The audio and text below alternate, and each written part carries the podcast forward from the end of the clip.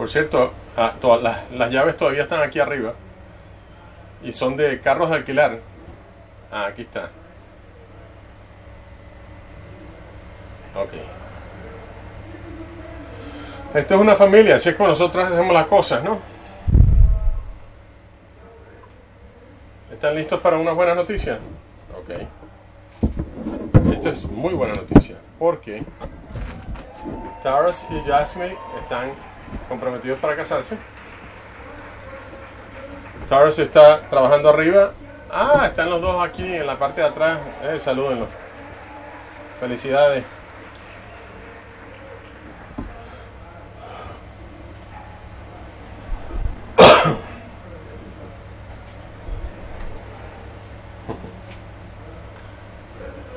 Para el resto nosotros podemos estar entusiasmados también. Este, el tema, como ya se mencionó, es acerca de acercarnos a Dios este año. Y no, y era- no queremos empezar el, el, año como siempre hemos empezado. Eh, vamos a empezarlo con un enfoque espiritual.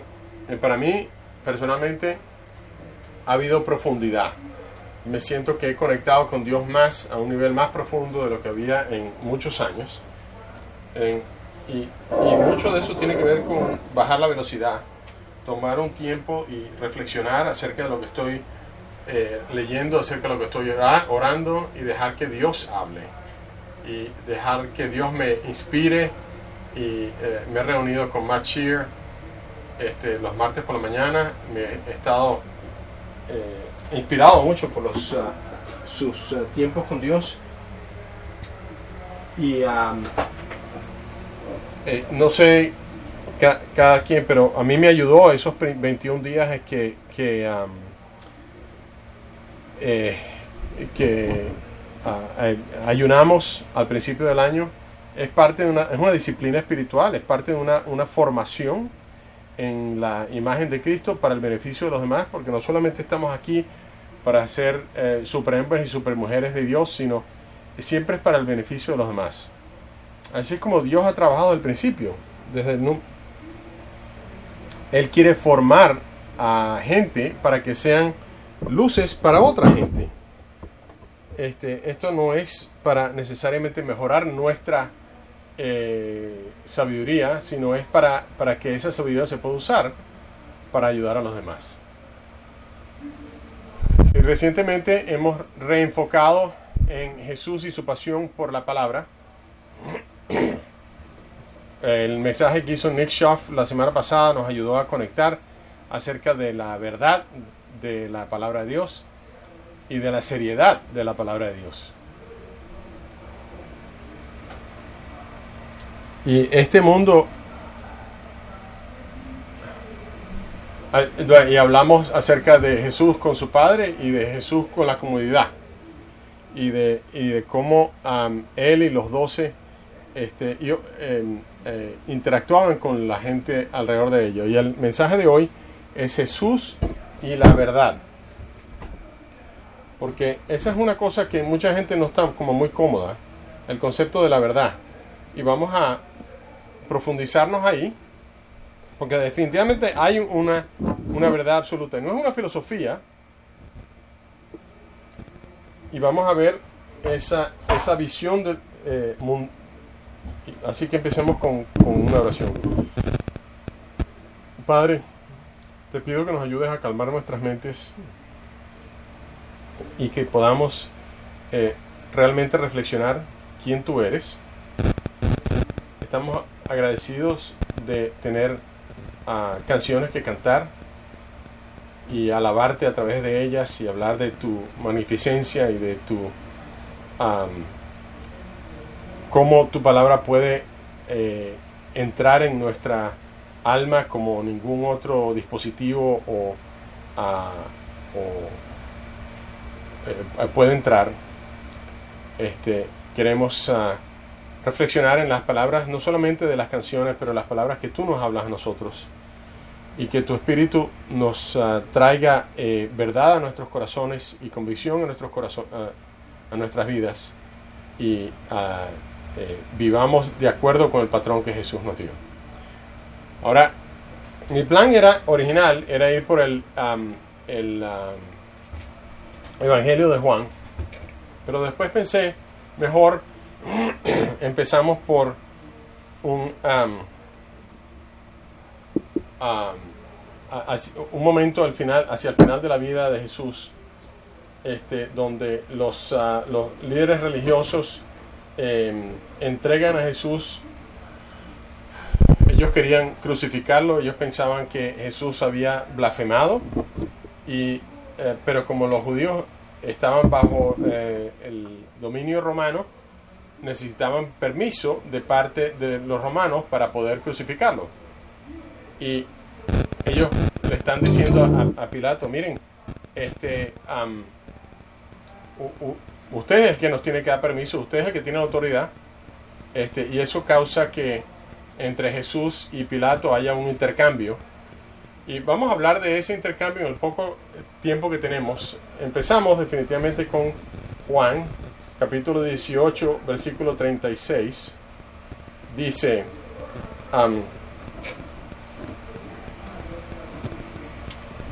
Mi reino no es de este mundo, contestó Jesús. Si lo fuera, mis propios guardias pelearían para impedir que los judíos me arrestaran. Pero mi reino no es de este mundo. Yo pienso que Pilato necesitaba algo tangible para poder eh, eh, condenar a Jesús. Y entonces él, él, él dice, bueno, si, si este tipo se hace rey de... Le dice, bueno, vamos a, vamos a buscarlo en del aro de traición, ¿no? Y entonces quiere acusarlo de, usurpar la autoridad del César, ¿no? Pero, pero Jesús le contesta, mira, si yo fuera un, me, hiciera llamar un rey como, como César o como todos estos otros reyes, yo tendría un ejército, yo tendría... Pero el hecho es que no tengo nada. y dice, dice, de hecho, la razón por la cual yo entré y vine al mundo es para testificar a la cruz, eh, testificar de la, de la verdad. Dice, entonces Pilato le dice, entonces si eres rey. dice, bueno, tú eres el que está diciendo que yo soy rey, pero yo nací para dar testimonio de la verdad. Todo lo que está de parte de la verdad, escucha mi voz. Y esto de testificar, no, nos tenemos que recordar de qué, de, qué se trata, ¿no? Porque hay, varios, las diferentes palabras que se traducen como la verdad son, eh, en griego por supuesto, mártir, martireo, martiria, martirión, martiromai. Suena, suena parecido, suena conocido, ¿verdad? Nosotros hablamos de, de mártir como la persona que los matan por hablar de Dios. Pero en griego, en el griego original, quiere decir hacer una reafirmación o, eh, o hablar de la verdad. ¿Y qué es lo que pasa? Que cuando los cristianos ah, proclamaban la verdad y, hablaban de Jesús ser el rey del universo, normalmente perdían la vida, normalmente los mataban y por eso los, los, empezaron a, llamar mártires. Pero ese, esa palabra mártir viene de la raíz de la verdad. Y fíjate lo que dice en el versículo 37 de que todo el que está de parte de la verdad escucha mi voz. Yo creo que eh, en este momento Jesús está tratando de darle una oportunidad a Pilato. Es decir, tú quieres estar del lado de la verdad, bueno, ven donde mí. Sí. Tiene que ver con un reino que no es de este mundo. Un reino que no está en competencia con el de César. Y nosotros a veces esto de la, verdad absoluta nos incomoda, ¿verdad? Y adivina quién más lo incomodaba a Pilato, porque en el versículo siguiente dice Pilato mismo, ¿y, qué es la verdad? Y nosotros a veces pensamos, no, esa gente hace dos mil años, ¿qué sabían ellos? Ellos estaban... La gente está diciendo lo mismo hoy en día, lo mismo. ¿Qué es la verdad? Uno de, de de, los teólogos favoritos míos es D.A. Carson, que dice que Pilato termina la interrogación con una pregunta cínica, ¿cuál es la verdad? Y justo como se se, se da la vuelta, ya sea está convencido de que no hay eh, contestación, o, o quizá mejor, es porque él no quiere escuchar la contestación. Ese es el mundo de hoy. La gente, no, no, la, la, la, la verdad es, es, es, eh, es, irrelevante o la verdad es, uh, um, ¿cómo se dice? Depende, depende de tu marco de referencia. Es, uh, dice, porque la, así como la gente se comporta hoy, así es como la gente, eso son las cosas que dice la gente hoy en día. Este, ¿Por qué? Porque si se confrontan con la verdad, dice, ah, e, este, entonces están forzados a hacer un cambio y, quieren echar para atrás y, y, quieren y quieren protegerse a sí mismos porque no quieren cambiar o este prefieren decir que, que, es la responsabilidad de otra persona la gente habla de, de, del el pensamiento postmoderno, pero la cosa no ha cambiado. Es como el libro de Eclesiastés. No ha cambiado nada. La cosa sigue siendo la, lo mismo. Ok, el pensamiento postmodernista dice que las palabras y el lenguaje está este, condicionado culturalmente, que depende de, eh, del del significado que una cultura en particular le da. Entonces, entonces las palabras no tienen realmente significado intrínseco porque todo depende de, qué cultura salieron. Entonces estas uh, verdades universales y la, narrativa que dice que Dios creó el universo y la redención y tal, ay, no hay ningún cuento detrás de eso. eso. Eso es un invento humano, no hay ningún autor detrás de eso. Eh, eh, eso es lo que piensa el, mundo hoy en día de que no importa cuál era la intención del, del escritor, es lo, lo, que importa es lo que tú le sacas a eso. ¿Qué es lo que tu corazón te dice? ¿Cómo es que tú te sientes al respecto? Y que el conocimiento no es descubrimiento ni razón, sino que se crea y se, y se pone de acuerdo por la comunidad en la que tú participas. Y por eso es que no, no se puede confiar en la Biblia. Así como la gente piensa. Eso es lo que sucede hoy en día es tu verdad y es, lo, y es lo que tú dices de la Biblia y cómo tú la interpretas. Y... Pero no, la Biblia, la Biblia empieza con Dios y nosotros tenemos que ver cómo nosotros cabemos dentro de la realidad de Dios, que es absoluta. Porque Dios es absoluto.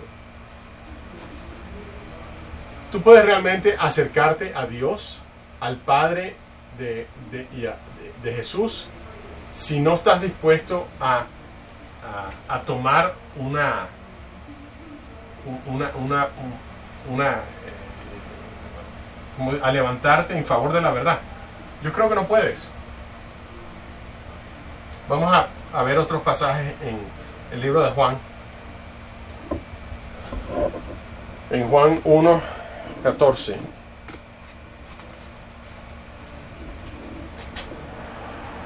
versículo, eh, Juan 1, versículo 14. Dice, y el verbo se hizo hombre y habitó entre nosotros, y hemos contemplado su gloria, la gloria que corresponde al Hijo unigénito del Padre, lleno de gracia y de verdad. Imagínate en ese concepto. La palabra, el, el, pensamiento de Dios, la filosofía de Dios, este, no se quedó como una filosofía, se convirtió en una persona, en un hombre. ¿Y qué hizo ese hombre? Vivió entre nosotros. Este,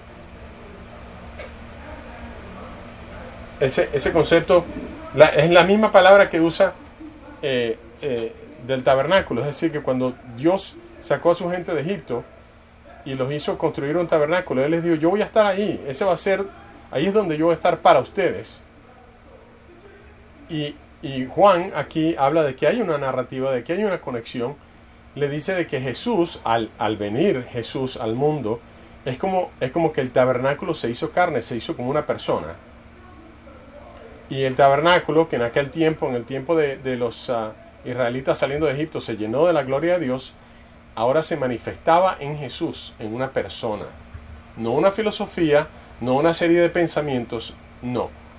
Una persona de carne y hueso que vivió entre nosotros. Y él dice, y nosotros lo vimos, nosotros lo tocamos, nosotros hablamos con él.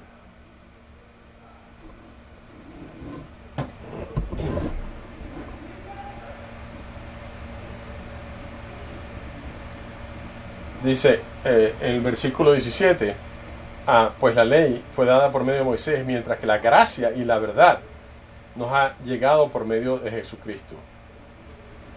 Este es el mensaje de Juan capítulo 1. Esto empieza todo el, el Evangelio de Juan. Y estas son las verdades a las cuales debemos aferrarnos, de que Jesús estaba lleno de verdad. Ahora vamos a ver esto en acción. Vayamos a... Es demasiado. Juan 8 primero.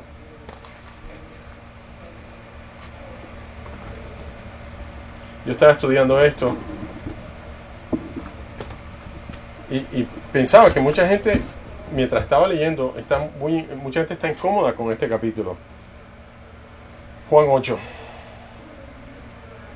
Vamos a ver esta interacción entre Jesús y los líderes religiosos de ese tiempo, los fariseos y los maestros de la ley. Esto es una buena conversación y quizás nos ponga incómodos a nosotros también.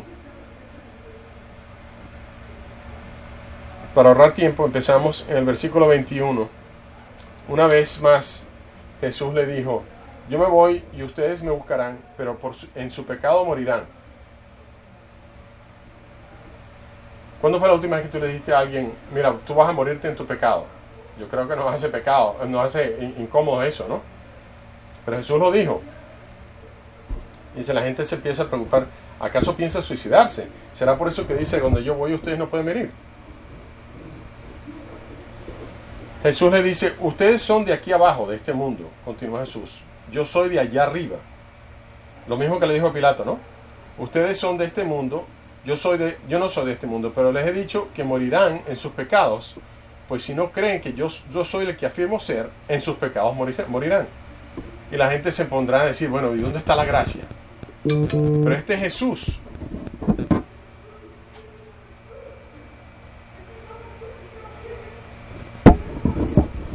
si tú, si tú tienes la verdad y no, lo, no, la, no la enseñas, eso es cruel. Jesús es la, la sabiduría de Dios, el pensar de Dios, la, manifestación de Dios. Y él básicamente le está diciendo, si ustedes no creen en eso, no lo van a lograr. El versículo 25 dice, bueno, ¿y quién eres tú? Le preguntan. O es básicamente diciendo, bueno, ¿quién, ¿quién te crees tú que tú eres? Pues la gente se ofende. Y dice, en primer lugar, ¿qué tengo que explicarle? Son muchas las cosas que tengo que decirle. Pero el que me envió es veraz. Dios el, el Padre, ¿no? Y lo que yo he oído decir es lo mismo que le, repito al mundo. Ellos no entendieron que les hablaba de su Padre. Y por eso Jesús añadió, cuando hayan levantado al Hijo del Hombre, sabrán ustedes que yo soy y que no hago nada por mi propia cuenta, sino que el que habló conforme a lo, a lo, a lo que el Padre me ha enseñado.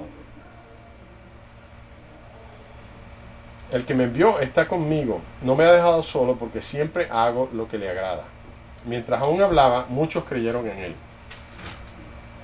Y Jesús entonces se dirigió a los judíos que habían creído en él y les dijo, si se mantienen fieles a mis enseñanzas, serán realmente mis discípulos y conocerán la verdad y la verdad los hará libres. Nosotros somos descendientes de Abraham, le contestaron, y nunca hemos sido esclavos de nadie. ¿Cómo pueden decir que seremos liberados? Aquí está, la, aquí está el tema. Jesús cree que hay una verdad y que en este contexto la verdad tiene que ver con aferrarse a sus enseñanzas. Y yo he visto tantos eh, personas que, que, que, han escrito acerca de esta, este pasaje y todo el mundo está de acuerdo. Sí, no, él, él está hablando de las enseñanzas propias, las de él. Yo sé que yo crecí en, en Dallas y fue una iglesia denominacional, muy respetada. Y yo le decía que sí, que creía Jesús, y,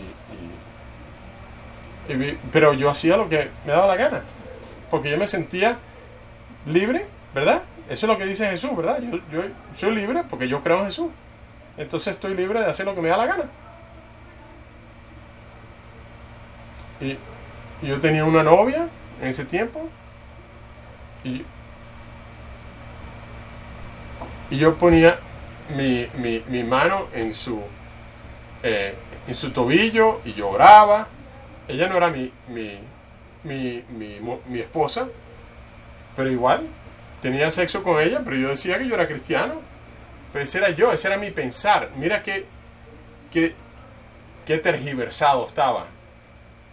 Pero yo estaba haciendo lo que supuestamente hacían los cristianos. Y, este, pero ¿qué pasa? Que no me estaba aferrando a las enseñanzas. Yo, yo decía lo que, lo que a mí se me había enseñado. Yo, yo, y muchos, muchos hacen eso. Muchas personas eh, eh, suenan eh, religiosas y suenan cristianas, pero no viven la vida. Porque es solamente cuando uno se aferra a esas enseñanzas y las vive y las obedece, entonces es cuando uno empieza a entender, entonces es cuando uno empieza a realmente conocer la verdad de Jesús.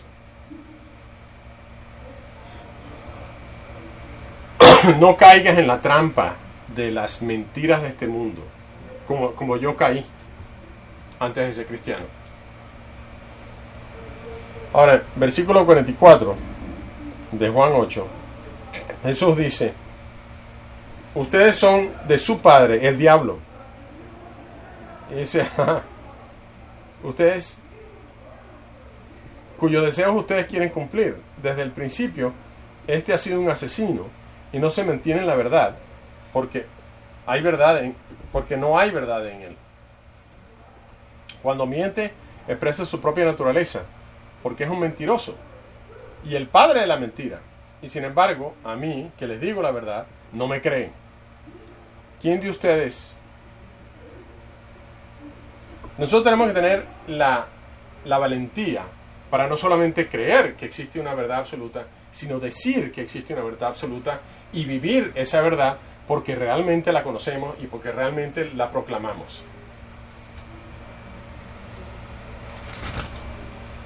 Hay más adelante un cambio en el ministerio de Jesús donde se, se pone a hablar más frecuentemente acerca de su, su, eh, su salida de este mundo, es decir, su... Y una de las contestaciones que él da, Juan 14, eh, eh, capítulo 14, versículo 5, Jesús le dice a Tomás, bueno, le dice Tomás, Señor, no sabemos, no sabemos a dónde vas, así que ¿cómo podemos conocer el camino? Jesús le contesta, yo soy el camino, la verdad y la vida, le contestó Jesús. Nadie llega al Padre sino a mí. Si ustedes realmente me conocieran, conocerían también a mi Padre, y de ese momento lo conocen, ya de este, de este momento lo conocen y lo han visto. Y Jesús no le está diciendo yo les voy a enseñar la dirección y tal, dice yo soy la dirección. Como yo vivo, lo que yo digo, como yo trato a la gente, como yo les mostré quién es Dios, como yo les enseñé cómo es el mundo. Este, no es una filosofía o un libro, soy yo. Y eso es que nosotros tenemos que, entender y que conocer. Si nosotros, nosotros no podemos entender quién es Dios, si no podemos entender quién es Jesús. Tenemos que ponernos a pensar, cuando Jesús dijo eso, había otras, otras, eh, eh, eh, otros ángulos y otras religiones y otras. No es que este mundo es tan sofisticado de que, bueno, si viniera Jesús, él sabría que haya muchos caminos y tal. Dice, no, en aquel tiempo había toda clase de cosas. La gente creía en Zeus y en Zeus y creía en, en, en, uh, en Balak y en Molek y en toda serie de, de entre comillas, divinidades. Jesús singularmente dice aquí, yo soy la verdad y Él es la verdad. Si tú quieres entender la verdad de verdad, para usar el, la, tenemos que conocer a Jesús, entender a Jesús, practicar a Jesús, es decir, vivir la vida que Jesús vivió. Esa es la única manera que lo vamos a poder entender y conocer. El mismo Jesús lo dice. Entonces, bueno, el que, el que dice que las cosas no son así porque está diciendo que Jesús está equivocado.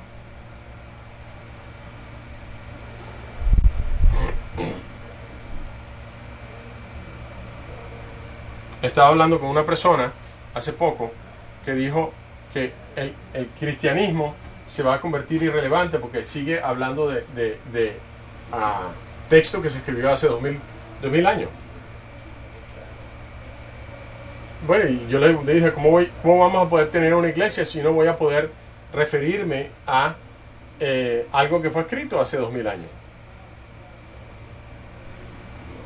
El estar hablando de, no confiar en la palabra de Dios es, decir, básicamente no, no confiamos en Dios. En Hechos 26, y esto me dice, me gusta porque este es Pablo, quien no estaba del lado de Jesús al principio y estaba convencido de que Jesús no era la verdad estaba dispuesto a, pelear en contra de Jesús y él estaba dispuesto a destruir esa fe. Ese era su, él mismo dijo su, que su lo dijo tres, por lo menos tres veces. Esta es la tercera vez que habla de, cómo, cómo él fue convertido en el camino a, Damasco, que precisamente la idea era ir a atacar a los cristianos allá. Y, y, él estaba siendo obediente a lo que él consideraba era su convicción, pero después de que Jesús se le presenta personalmente a él, este, ahora Pablo empieza a ser perseguido. Y en el versículo 21, que está enfrente de, de, varias autoridades, y le dice, solo por esto los judíos me prendieron en el templo y trataron de matarme. Pero Dios me ha ayudado hasta hoy y así me mantengo firme testificando, ahí está la palabra otra vez, a grandes y pequeños. No he dicho sino lo que los profetas y Moisés ya dijeron que sucedería. Y la gente está diciendo, bueno, pero un momento, tú no puedes estar hablando de, de, lo que pasó hace dos mil años. Él mismo está hablando, eh, eh, Pablo está hablando de algo que sucedió hace 1500, 1400 años, como Moisés no, sino, ¿cómo podemos nosotros estar diciendo que no podemos estar hablando de algo que sucedió hace dos mil años si los mismos judíos y el mismo Jesús se estaban refiriendo a cosas que se escribieron cientos de años antes de ellos, antes que ellos existieran? Es, hipócrita estar diciendo una cosa y haciendo la otra, ¿no? Versículo 24. Al llegar Pablo, bueno, bueno, habla, habla en el 23 de que el Cristo padecería que siendo primero en resucitar proclamaría la luz a su propio pueblo y a los gentiles. Al llegar a este, pueblo, a este puesto, a este punto, perdón, eh, eh, eh, Festo, que era el gobernador en ese tiempo, lo interrumpe, le dice, estás loco, Pablo. Le gritó, el mucho estudio te ha hecho perder la cabeza. No estoy loco, excelentísimo Festo. Contestó Pablo, lo que digo es cierto y sensato verdadero y razonable. El rey, el rey Agripa, que estaba sentado ahí, está familiarizado con estas cosas y por eso hablo ante él con tanto atrevimiento. Estoy convencido de que nada de esto ignora porque no sucedió en un rincón. Él básicamente está diciendo, Pablo está dispuesto y, y está atrevido y tiene la valentía de hablar con un rey y con un gobernador acerca de la verdad de Jesús, no importa qué autoridad tienen ellos, no importa el que ellos puedan estar dispuestos a mandarlo a matar, porque él cree en la verdad así de profundamente.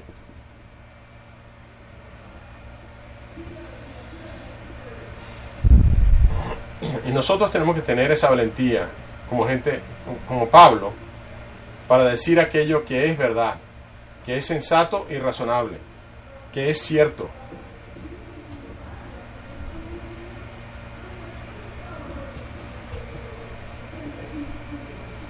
Cualquier persona que haya estudiado a Jesús tiene que estar de acuerdo en que Él existió, porque no hay, la evidencia es, e, es, enorme, es, es, no, se puede, eh, no se puede esconder.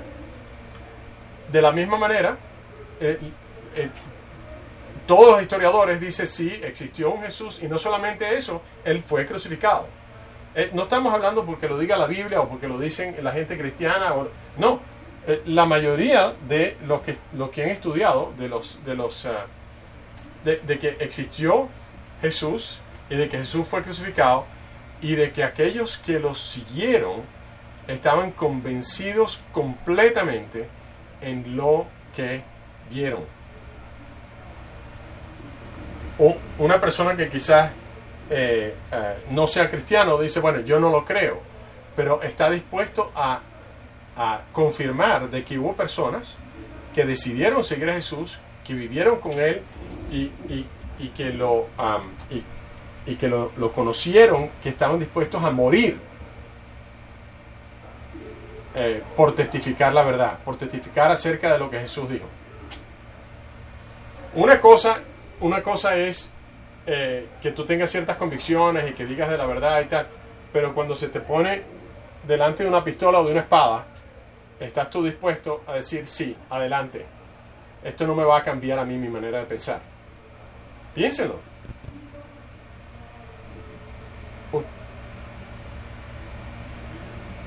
Si tú, tú vives en el Medio Oriente y, y, ves, y ves a Jesús y ves cómo vivió y después lo ves crucificado y después lo ves vivir otra vez y, y tú lo ves con tus propios ojos. Dice, ¿estarías tú dispuesto a morir por eso? Y la gente viene a perseguirte decir, no, esto no es verdad, nosotros creemos en estos dioses. Te vamos a matar. Bueno, mátenme. Porque yo creo en Dios que se va a encargar de mí. Esta es la verdad que nosotros creemos. Eso fue, eso fue lo que ellos creían y así, así de profundamente lo creían. Y tenían otras, otras filosofías que, competían y otras, otras, eh, otras uh, que existían en ese momento. Y nosotros, no solamente se nos llama, sino que la expectativa está ahí de que nosotros nos comportemos de la misma manera. Otra cosa que dicen los, uh, los, los, que estudian todo esto es que la tumba terminó vacía. Y nos toca a nosotros creerlo también. Tu fe está basada en la verdad. Y espero que nosotros vivamos de acuerdo con esa verdad. Oremos. Padre, gracias por no dejarnos confusos. Gracias por no dejarnos 75 cosas que tenemos que tratar de discernir. Gracias por darnos a Jesús, que vivió, eh, demostró, eh, habló de, dijo la verdad y murió por esa verdad y nos está llamando a nosotros a vivir y morir por la verdad.